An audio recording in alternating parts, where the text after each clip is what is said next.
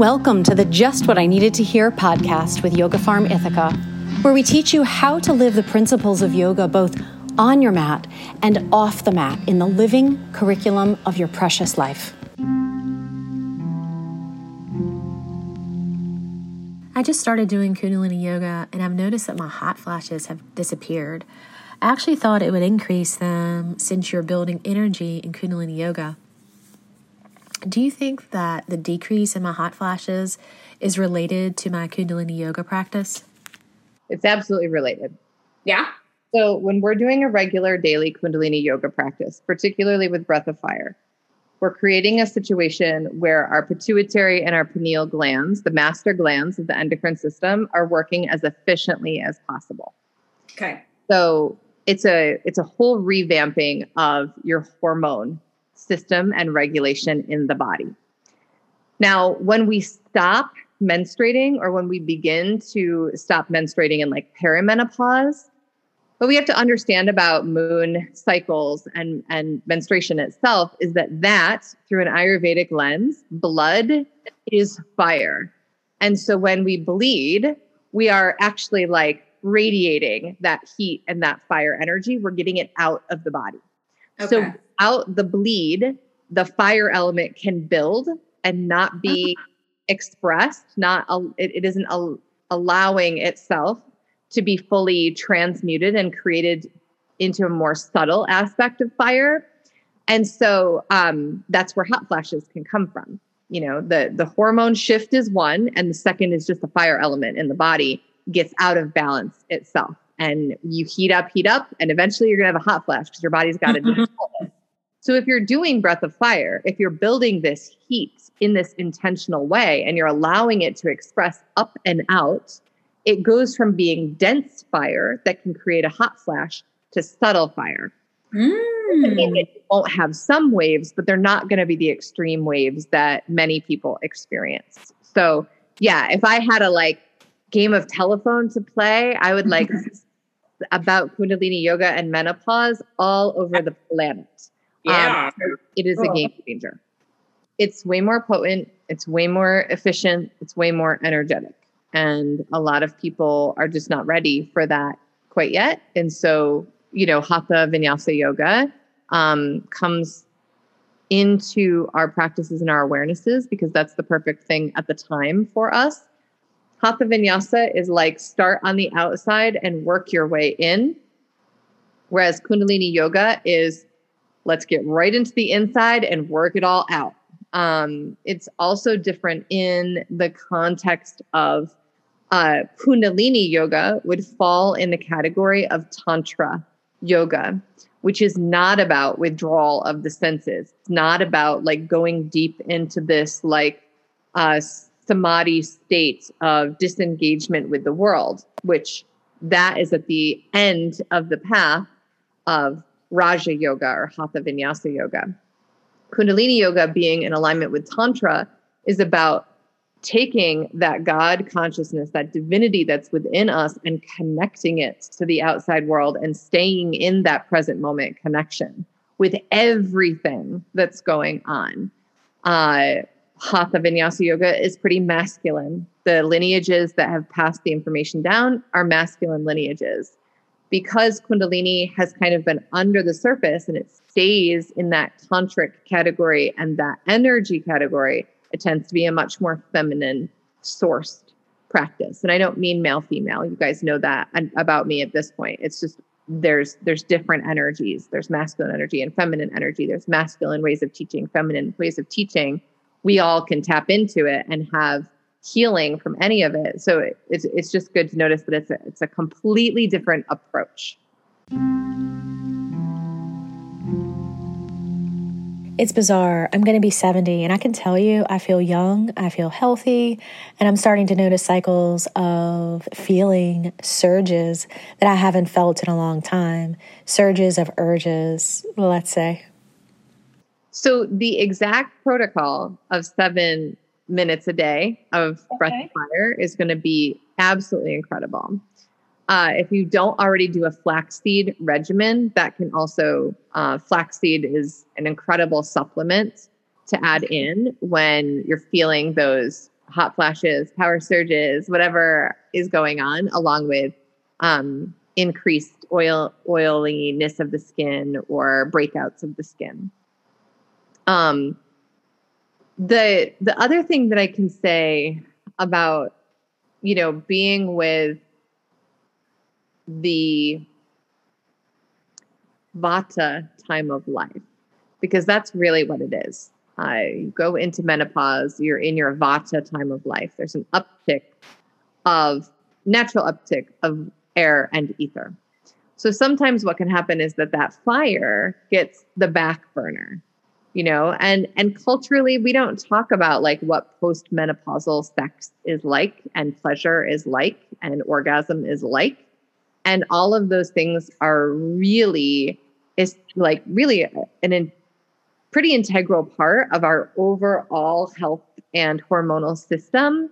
So deepening and finding ways to invoke that heat that passion that energy so that it does have a way to come up and out and it doesn't stay in the kombucha bottle, just like shaking until it forces its way out in other ways that be, maybe are less uh, appealing or fun.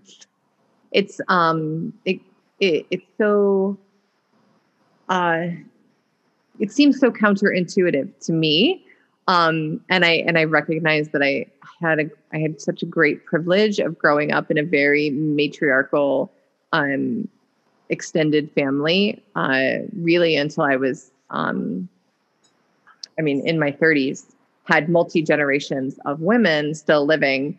And uh and that age with that age came so much respect and so much wisdom that um I forget. And and until I consciously make that commitment to not forget that that's not how the rest of the world operates. Uh, that we don't typically revere women in their 70s and 80s as being these like deep wells of not only you know generational wisdom and knowledge and lived experience but also as these you know incredibly sacred vessels um, and and all the things that our bodies have been through and done and the strength that they have that like you know i'm not quite sure that we haven't why we haven't caught up quite yet with the value system in regards to uh, women that are aging and and having this fire this passion still and the time because they're not distracted by all of the other distractions that could have been happening in past decades, like children and work right. and uh, navigating new relationships and things like that. Like the distractions are gone.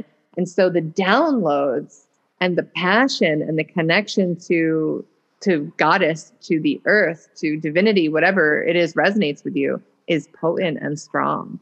And so it's important to talk about ways to continue to keep the physical vehicle nice and strong and working optimally because there's just so much wisdom, experience, and love to be shared. So, yeah, we have to talk about it all the time and way more than we do right now.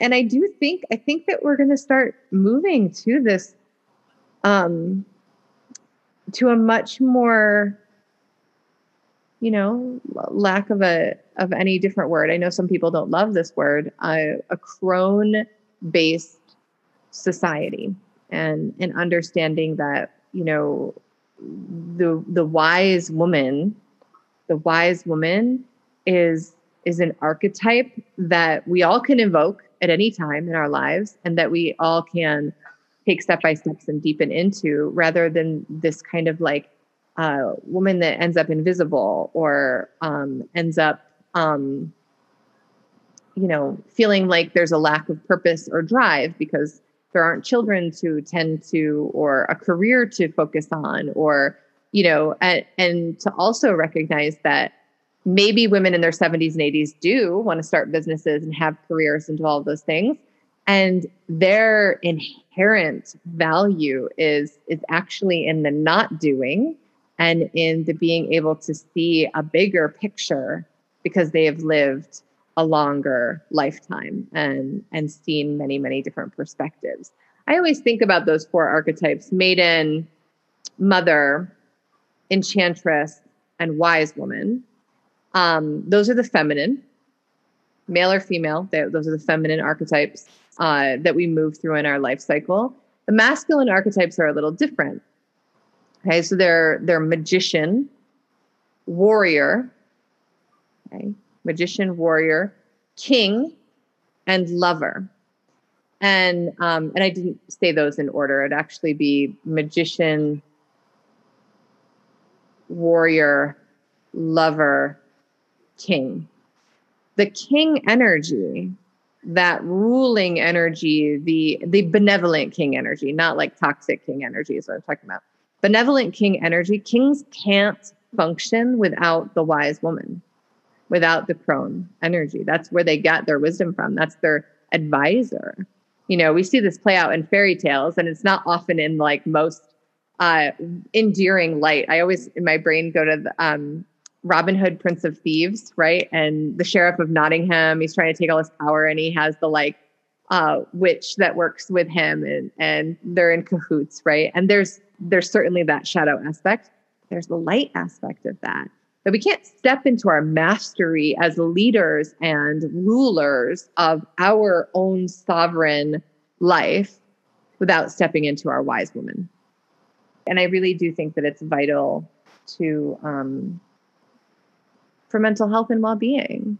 You know, um, I just look at you know my mother-in-law, and um, it's important to actually communicate that we see people aging into more value rather than aging out of I love that.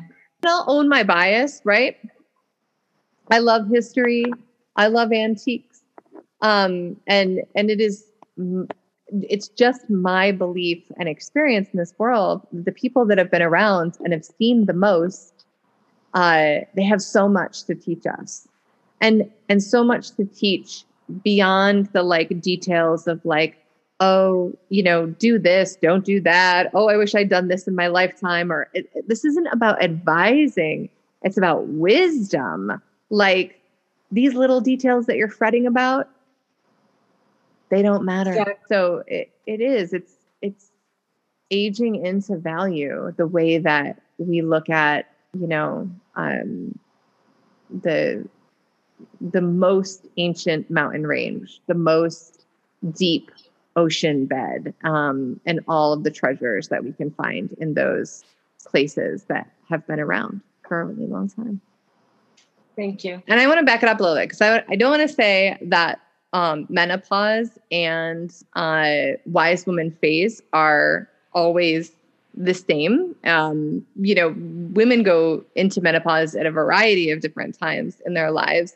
And uh, there is that um, there's that archetype that we often pass up or jump over because culturally, you know, we have that old puritanical um, roots and history and karma to undo around sex and sexuality for women. And, you know, even if we don't believe this on a conscious level, we're taught to view like sex is for procreation sex is for having children sex is what you do with a you know long-term monogamous partner that you're madly in love with that you've been with for a really long time all of those values and so we tend to jump right over that enchantress phase or the wild woman phase um, that can very often not even take off until menopause okay. and so we're talking about having years of the enchantress of like kind of pushing those boundaries, kind of recognizing,